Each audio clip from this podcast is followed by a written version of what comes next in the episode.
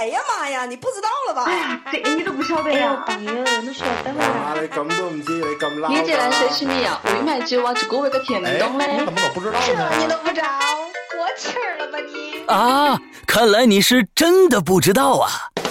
鬼影人间百度贴吧改版上线喽！劲爆的动态，欢乐的八卦，独家揭秘各种奇葩提问，天马行空的创意，不断变换的乐趣，随时反转的局势，带你环游不一样的鬼影世界。想和鬼影主播聊天搓麻逛街吗？赶紧关注“鬼影人间”百度贴吧吧！鬼影人间百度贴吧吧吧啦吧。Hello，大家好，我们又见面了。上一期节目呢，陈道长呢讲到了他家里边啊发生了一些嗯用科学无法解释的一些问题啊。那么接下来呢，我们就继续往下收听吧。不妨可以讲这么一点点啊。实实际上为什么呢？怎么说呢？因为这个事情呢，因为作为我一个道长呢，不应该就过多的去去去去去讲这个东西。嗯。但是你最好一点，也是很简单，我就嗯大概的说一下，就是我自己的这个呃，就堂姐，就是在我爷爷快要去世的时候，就是像不是要要要要，他想吃点那个馒头嘛，就是就是包子嘛，嗯也是当到这个天的。嗯这我们那个老家原来的老家，他那边都要腌点咸肉、腊肉嘛。啊回去以后弄那个雪菜嘛，包点包子什么吃吃。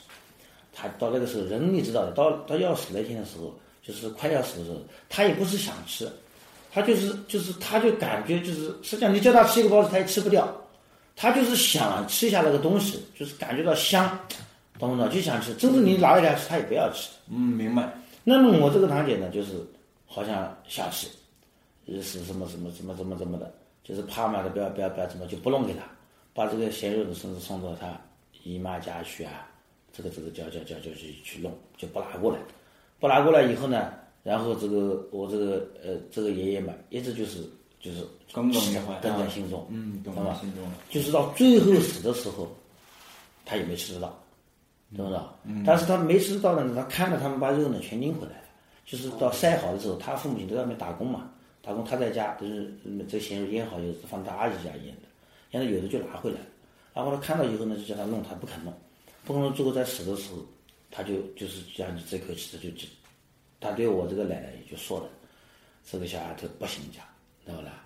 我就是意思就带着那种那种心情走的，你知道吧？嗯。走了以后，他还有一些肉腌在他姨妈家，就是就人去世了嘛，去世以后姨妈家就是好好的一天白天，全部这些肉被一个小偷偷掉，就是腌在他，包括他姨妈家的肉也全部被偷掉了，你知道吗？哦，就是你就他就像乖乖的就就就全部被偷掉了，偷掉以后，然后这个不算，在这个去世的是第几天啊？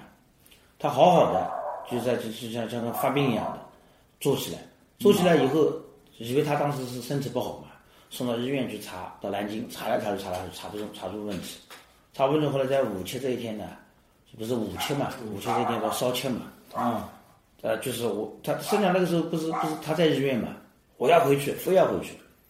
我们讲嘛，你这个不能回来的，你这个身体对不啦？他痛的这边完全难受啊。回来以后，后来到家里面也跪往那边，自己跪下去，跪下去，他那个姨妈是在劝他，说你不能身体吃不消，怎么怎么的。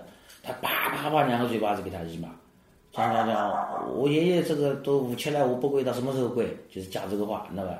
而且他那个讲话的声音，跟我那个爷爷是一样的。哦，真的就这么神奇。后来他竟然生气到什么程度？你不是到晚上了吗？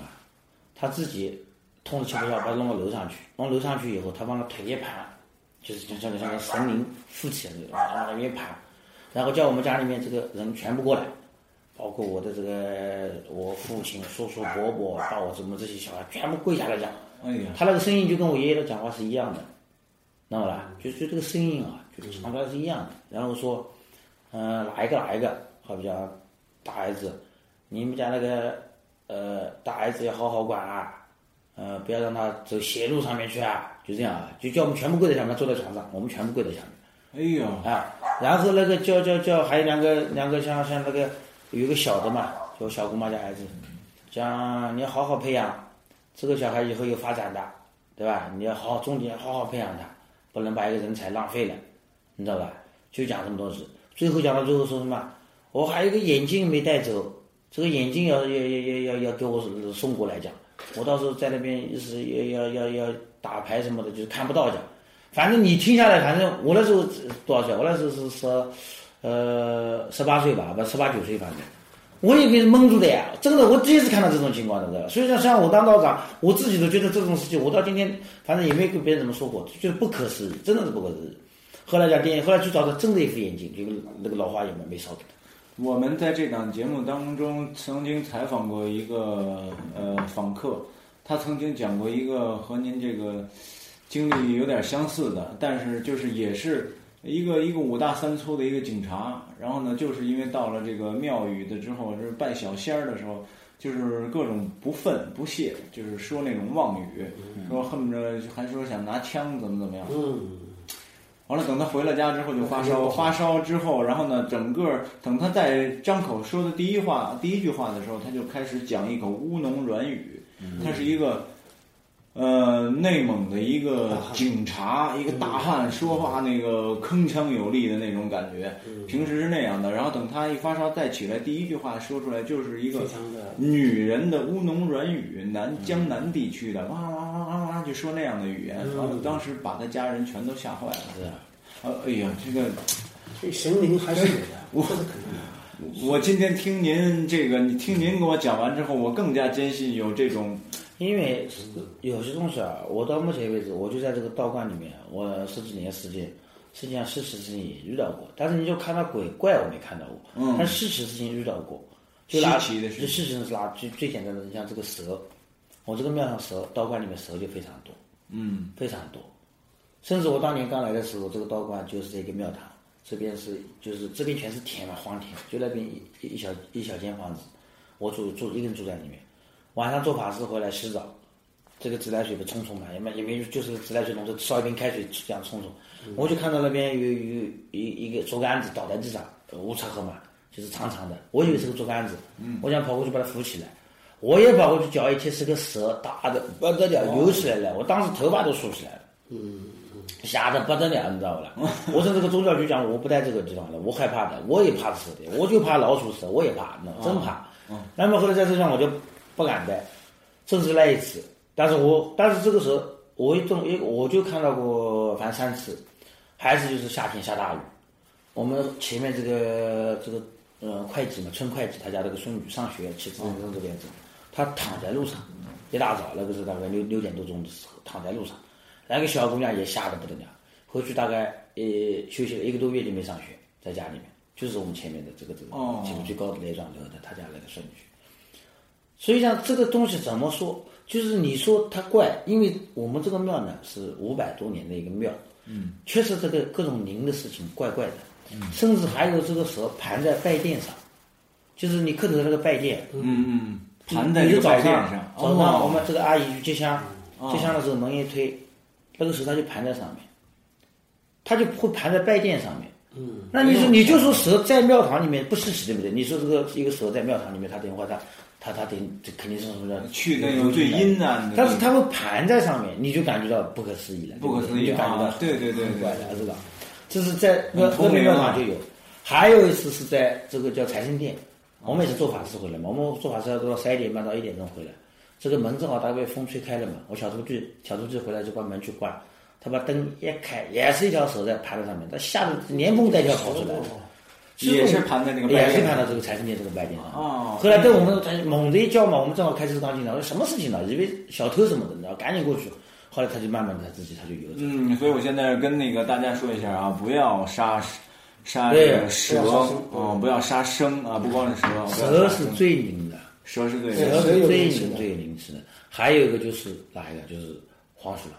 黄鼠狼黄鼠狼。啊，对对对对，就见到对这种这种这两种东西，你最好是特别有灵性的，要静一些，要紧，真的要紧。真的要这种，东西，因为原来老道长他们在山上碰到这种事是更多，更多更多。你不能骂他，你要骂他，他今天、明天把你这个房间里面被子什么全部给你弄得一塌糊涂，他给你，他就像听得懂人话一样的，就哎呀。啊，你我特别还还想跟您聊一个话题啊，就是现在啊，这个中国的各个角落啊，尤其一些这个，包括这个发达的城市啊，还有一些偏远的地区，都充满着呃一些算命的先生啊。这个当然了，他们我知道道教里面专门有算命这一项，但是关于这些这个，因为百姓嘛，有时候生活当中遇到一些不顺呐、都想希望能够能够改一下自己的命运。然后呢，就是您想跟这个。这个普通的百姓们，给他们一些什么建议？去，如果真的要算命的话，应该去找一些什么样的人，去什么地方，而不要去找一些什么样的人？是不是就不应该到那些街头上随便去嗯是这样的一个啊。嗯，关于这个刚刚讲的这个算命，算命？包括这个六爻、梅花易数、排八字，都属于这个易经里面的一部分。嗯，但是呢，现在讲到算命呢，因为确确实就刚刚讲的，影响到一个人的这个运程，大家都各有不同，年、这个这今年流年不同也不同。但是我给大家听众呢，就是讲两点呢，一个，嗯，就是不要轻易算命。不要轻易的算命。对，因为什么东西呢？命我们讲的讲，有的时候你把它讲的太透彻了，叫水清无鱼。一个水如果太清的时候，如果说就是碰到个高手算的再准，他告诉你说你这一辈子只能赚两百万、一百万或者五十万，那么对你来说你就没有对就没有那种打击了，就是就是你就没有那种上进的东西了。嗯，而且往往算完以后你还会退，还会还会往往后退。对对对，懂不懂这个道理？就是人的一生实际上是无止境的，实际上命就是今天我们在讲的，没有哪个人能把命算的那么死。嗯，为什么？没有哪个人能够没有哪个人能算那么死。命运只能讲什么？作为道长，包括作为一些一些风水大师，他只能是起到一个指点的作用，指点指点。就像今年不要算你本命年，好比像哪一个，你自己注意一点就行了，对不对？至于非要叫你注意到哪一点的时候，就如果真正讲的那么透彻的时候，实际上也影响到你的这个福和德了嘛，福德嘛。因为有些东西是你必须自己要去走的路，必须自己要去亲历，自己要去走的。你非要把那当做一段取舍掉，那么你就不是你的一个完整的一个东西了呀。就是我们我一直讲的，跟跟跟我们的这个信中一直说一句话，我说我们一直讲，就是第五碗饭吃饱，或者第六碗饭吃饱了。那么你不能说前面四碗五碗我不吃了，就吃第六碗饭就饱了，不对的。那你这个走捷径，走捷径的话，肯定还有其他地方要付出来。你看没有？这个我跟我刚才觉得这个陈道长您说这句话特别好，就是人生其实没有捷径，对，没有捷径。你就应该脚踏实地的，哎，一步一步的往前走。还有呢，命运算是可以算的，就是算出来也是很难解开的，懂不懂？你很难解，很难解，很难解。很难解开。就打个比方，就要讲到诸葛亮了。诸葛亮在这个呃，不是后来嗯受阳受道的时候，嗯不是有摆做了一个白斗法会嘛？嗯嗯白斗是助生嘛，蓝斗助死嘛，这是道教说的。嗯，他不是七七四呃七天嘛，摆那个那个灯白斗灯嗯在里面，不是大帐里面。嗯嗯，最后一天晚上，对不对？这个魏延不是突然曹操呃这个司马懿来袭嘛？你这三位你们知道的呀我知道。来袭以后，就是他只要只要主灯不灭，今天晚上能渡过去，他可以再借是再借就是就是啊呃十七年吧，再借十七年的这个阳寿，对不对？他就讲大肆肯定，就是他如果再能活十七年嘛，这个这个这个这个我们蜀国蜀国在他的这个下面肯定可以把把把他们啊这个的。但是最后一天晚上，不是魏延突然跑进，他再三关照这姜维他们把他看好，不许仙人跑进来。他突然一下进来，把那个风波就把这个主灯就吹灭了。这就说明什么？人算不如天算。往往有的事情，我们人一直认为机关算尽，什么都想到了。但是你记好了，算尽的前提下也要看天嘛，对不对？你今天是算的是你是算是好了，但是明天到底什么一个天气，你也你也不能算那么什么都能算那么准的呀，懂不懂？这就是讲的人的命运，命运呢，就跟你的这个修啊修来的，就是你一定要修什么呢？就是也就是父母亲帮子孙修，这就是中国人讲的这个积善之家，对不对？积善之家就是讲父亲有余，你还多；积恶之家呢，就别遭祸殃了，就这个道理。嗯就像我们现在一直讲的，中国人有一点，你不要老是认为，啊，好，包括现在有人到庙上来进香，都已经误入一种歧途了。嗯，来了就要发财，就要升官。你自己的那个福分就是这样，能不能挑起你这个担子？嗯，有的时候为什么讲人钱没拿到，命没有了，就这个道理，对不对？你是在求不就就是像如果神明现在就给你一千斤黄金，叫你挑回去，你挑压死掉的呀，你这个身体撑不了的呀。撑不住的。懂这样子吧？就是我讲的，一直到现在的命啊、运啊，从点点滴滴做起。但是命运在吧，肯定在，只是讲你有缘的话，有这份心呢，或者讲有这个机缘，到庙里面去了解一下，自己呢以后也可以看点书本。但是现在呢，确实人家高手有吧，有，但是心术不正的人也太多太多。嗯，更多的人都是可能讲是是是是是是为了这个钱财，钱对不对财啊？他就是是人为财死，啊，给你讲的得准，讲得准以后，他再来我我就是跟你两个人在里面再加油添醋的讲的，你到时候就是把钱要掏出来。那么实际上就是把我们道教的一些文化给歪曲掉。歪曲掉、侮辱，哎有点就变成这个江湖骗术。，对，它本身它是很好的一种文化，嗯引导人积极向善的。我我还想跟您聊一个话题啊，今天好不容易这个真是碰上您了。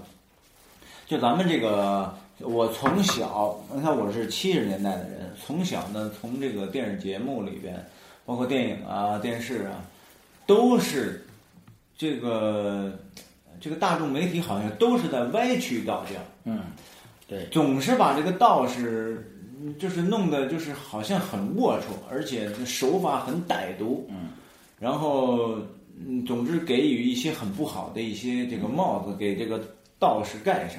对，我很不理解这个这一方面啊，很不理解这一方面。现在有几点，一个呢是我刚刚那个接接到上面来给他讲啊，中国从这个鸦片战争、清朝末年这个衰败，一直到现在，就是包括这个这个民国时期，实际上一直中国现在流行的叫崇洋媚外，这个呢可能是跟我们中国长时间的这种封闭是有关系的，跟国家这么多年来一直就是封闭的嘛国家，那么一下子就是就是这个西洋的东西进来以后，中国人就是把自己的东西就等于像小孩子一样的兴奋的，要是看到一个好的东西，不管自己还有什么不要了，我先先玩那个东西去了，嗯，就是一下子他把自己的根本他把它忘了。丢掉了，丢掉了。甚至当时有一句话怎么说的？月亮外国的都比中国的圆，就这种话都出来，就是就月亮可能外国都比中国的圆说。他为什么有这种东西出来？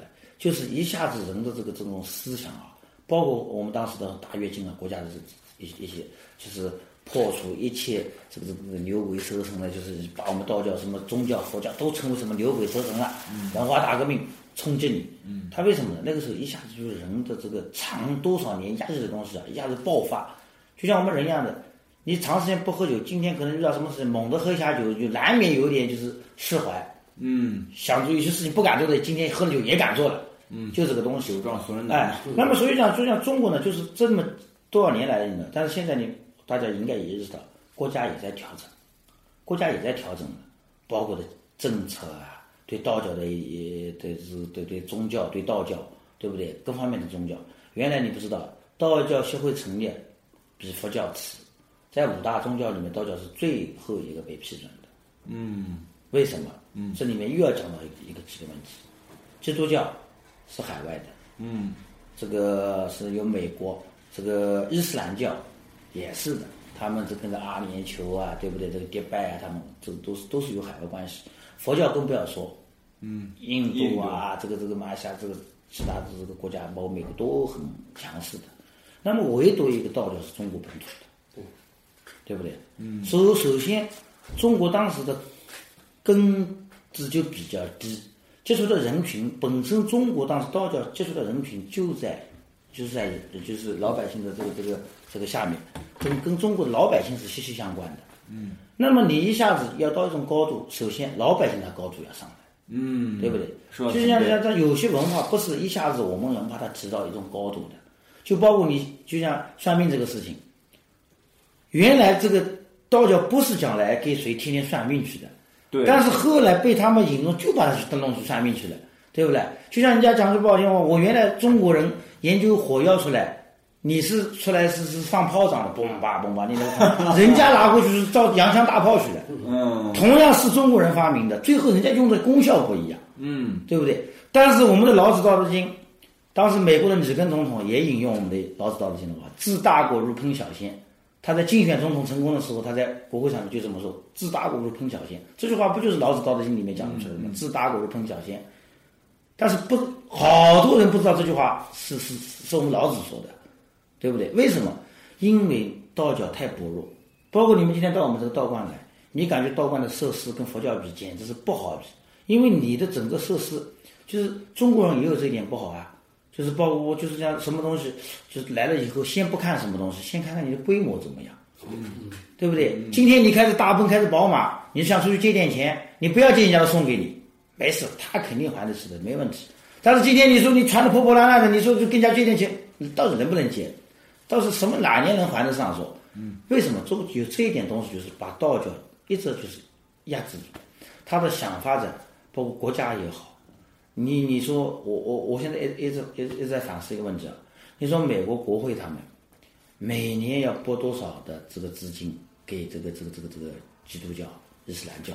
对不对？嗯，他给他们的教会，但是我们道教全是靠自己，你这个民间啊，是吧？自筹，那么自筹毕竟是有限的。嗯，包括佛教，他们有海外，他们这个一旦联联谊，一旦什么这个这个参访去交流的话，他们的范围是很大的，他们一下子可以举办国际佛教论坛、世世界佛教论坛，对不对？甚至人家的国王，像柬埔寨的这这国王，他们都信，对不对？嗯，他整个全国家他都信。所以，所以这本身在这个地方呢，还有这个就是刚刚主持人说的好，就为什么现在是影视剧啊，各方面为什么老好像把道教呢，就是在歪曲？实际上这个跟中国一样的。我这两天里面也看到一个一个西班牙的一个电视台说的，嗯，把中国人又丑化了，对不对？嗯，这里看到没有？新闻上放的，穿着一个一个一个唐装，留了个辫子，就是回到清朝不，他不是有有有有个语言类节目嘛？就是拿中国人把你贬低你，就是嘲讽你，把你弄成小丑样。前两天没看，这两天全全这个这个这个华人又联合起来，要要要要要告他，要叫他给我们道歉，怎么怎么的。那么道教现在的角色就有点像中国这种这种现状。虽然说中国在中国内部我们来讲，但是为什么现在我们到国外去，或者叫人家可以拿你中国怎么样怎么样啊，就这么这么的。因为你中国还是没够强大到一定的这个这个高度，道教也是，道教这些年来就真正好的教你教育，还没有真正的给他。而且我自身也有一个感受，就是呃，入教佛门呢，它好像门槛比较低。呃，这个道教呢，它一上来一读《道德经》，如果说本身自身没有一定的文化，或者没有一定的悟性的话，他很难理解其中的门道到底是在讲什么。这个点讲的非常好。嗯，因为道教里面包容的东西，你就像我，首先你这个琴棋书画、吹拉弹唱，实际上做道士有一点是先天的，是什么？必须要有音乐细胞。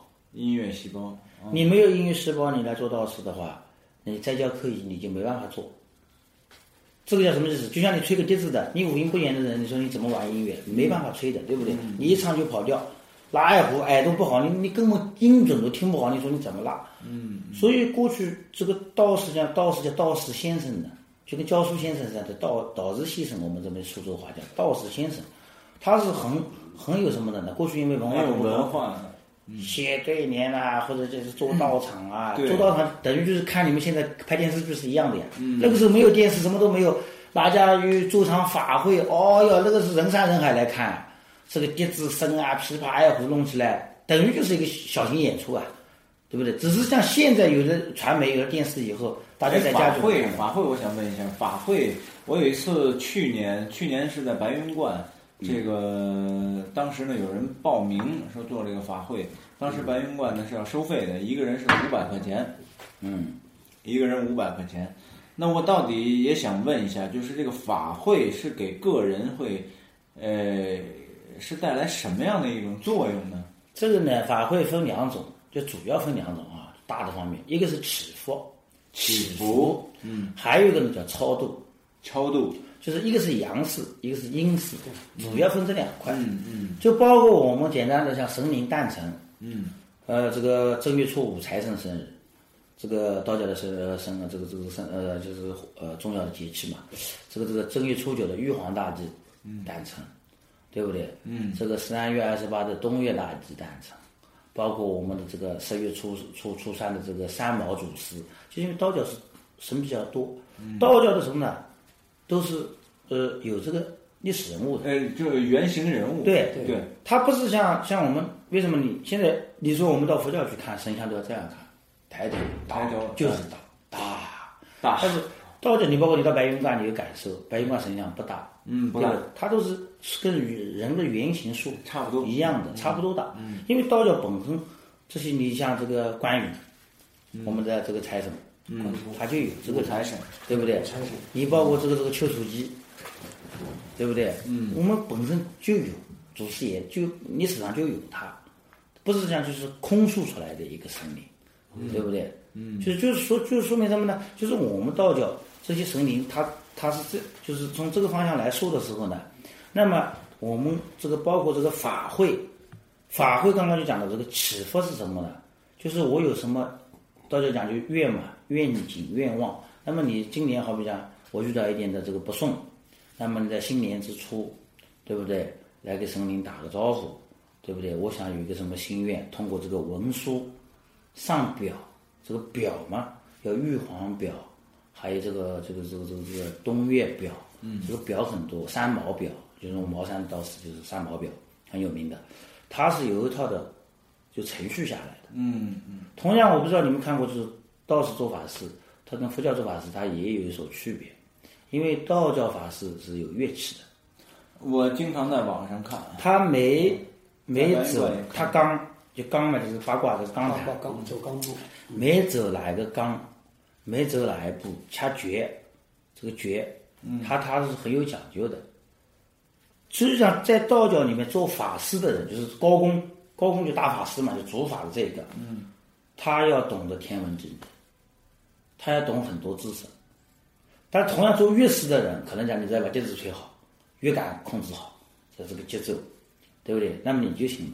但是高工不行，高工你那个啊这个这个这个掐诀练唱你都要行，懂不懂？还有你符也要会画，嗯对对对，这个道教的符也是一个很厉害的，而且它很这个形状很奇怪是。这样的，因为什么呢？这个主持人今天呢，因为时间确实比较短，因为呢，嗯，道教东西怎么讲呢？如果讲笼统的讲呢，就这个会讲到那个上，那个会讲什么？认为它也有千年，呃，千年，但是你就是最基本的什么东西呢？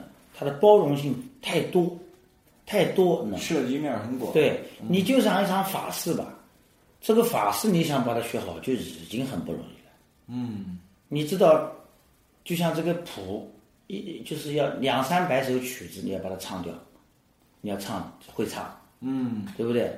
那么是还唱完以后，你对这个这个这个这个鼓啊这些乐器，你全部要精通，这个你们懂不懂的？嗯，千日跌，百日消，小小爱虎拉断腰。你就光光这几个乐器你把它弄弄好，你就要不要马上多少年去了，就已经。嗯，甚至再高深的，你说你去研究这个易经嗯易经啊、风水这些东西，更加是深不可测。深不可测。我就记得我原来我们的在茅山学习的时候，老师就跟我们说什么，这个这个这个他胡子一把了，他弄个毛笔在身上点了一个点。我一辈子呢就学这么多讲，在手心里面毛笔点了一个点。那么我想我们嘛铅笔还没点得到是吧？我们铅笔也点不到是吧？一个点儿哎，你就觉得这么个点，浩瀚嘛，太浩瀚，太浩瀚对不对？因为你确实是你说哪样东西都没办法把它研究到底，你说你哪样能研究到底，对不对？就是这个东西确实是，就是它为什么讲宗教，它在每一个历朝历代，它有不同的文化、不同的演绎，对不对？我还想再跟您再探讨，咱们今天再探讨最后一个话题啊，这个就是关于道教，也是我觉得也是民间百姓最喜欢听的一个话题，就是道法。嗯，道法，这我听前呃，我之前呢听说道教的道法呢分为攻守，嗯，有攻，然后呢这种攻击，还有呢这种防守，呃，就是当然了，咱们不用说里面的具体的门道，就是您来大概给给这些这个百姓们啊来讲一讲这个道教的功法、攻守的这个这里边的一些呃有意思的事儿吧啊，它这样的功功法这一块呢，实际上你刚刚讲的法法事包含法术，法术，对，道教的法术，只是就就像我们的一门，一个就是好比像十八样兵器当中的一一种兵器，就是一种兵器，对不对？就是但是这个这个法式，就刚刚讲的包含的就多了。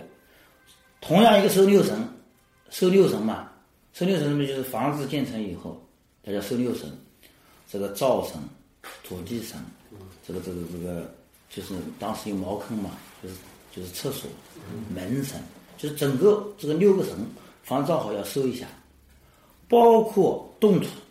动土嗯，就是像，就像有的时候我们现在流行说太岁头上动土，嗯，就是你不要，就是选择那个日子正好跟太岁犯冲，对吧？你跑上去挖土去，那个往往你是受到很大的伤害的，嗯，懂不懂？这个东西我也不便多多强调它，就是就是这些东西，它就属于这个法事里面的也是一种的了，嗯嗯。至于术，术这个词呢，是代表了一种就是就是就是。又把道教的弄得很神秘的那种感觉了，但是神秘有吧？有，但是有它有它的它的根据来的，怎么根据？啊，你就像刚刚讲的这个法师，这个就是像像过过去讲的话，就是重兵豪迈一将难求，这个法师真正你要找到一个优秀合格，就是有道行的法师很不容易的，嗯，很不容易的，嗯，为什么？他自己要有修为，是，首先我不讲了嘛。你在这个这个这个道教的这个知识方面要很渊博，嗯，要很懂。还有，你就像我们这个这个这个呃这个天师的这个符箓，嗯，符箓这一块你要精通，嗯，对不对？有些符箓是靠你悟出来的，悟出来的就是你自己要去悟，对不对？这个符怎么画出来？嗯，但是现在好多东西真的是失传了，嗯，为什么文化大革命的冲击，包括现在我们好多书拿出来，你都。不知道怎么把它再连起来，嗯，因为文化一旦出现断层是最可怕的，嗯，对不对？因为原来原来不像现在有什么说 DV 啊，什么什么啊，是吧？有什么录音啊，都可以把它弄下来。原来就是靠师傅传徒弟，口口相传。今天好师傅他去世了，你就没有了这个东西。你你你你自己再来弄的时候，你就不知道往哪个方向去弄。这也是道教这么多年老师好像把它该挖出来的东西确实太深，太深。就是我也想，就是想跟您这儿证实一下，就是确实道教里面确实有功，有，确实有功，有功。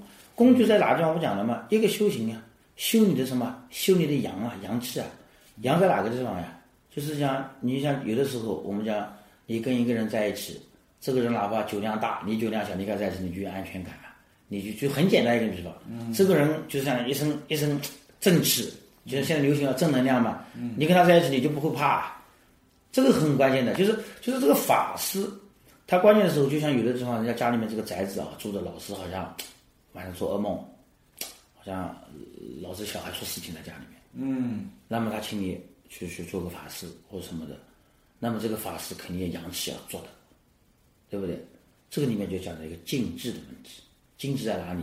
就是这个法师你要固本守元啊。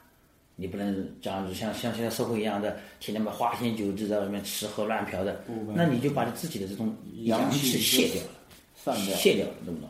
那么这个法是你要很高的一种修为，但你光有阳气不行，你对不对？你光阳气到哪边就是靠阳气，那你要有点法术，就是个术，术怎么来的？你要在书本上，在过去道藏这个这个天师的科仪里面，你要去研究它。同样这道符，好比讲这个这个这个这个。呃，克鬼的这个这个符，或者讲招财的，你要怎么用？嗯，掐这个诀怎么掐？嗯，那么你就对这个这个日经必须要精通。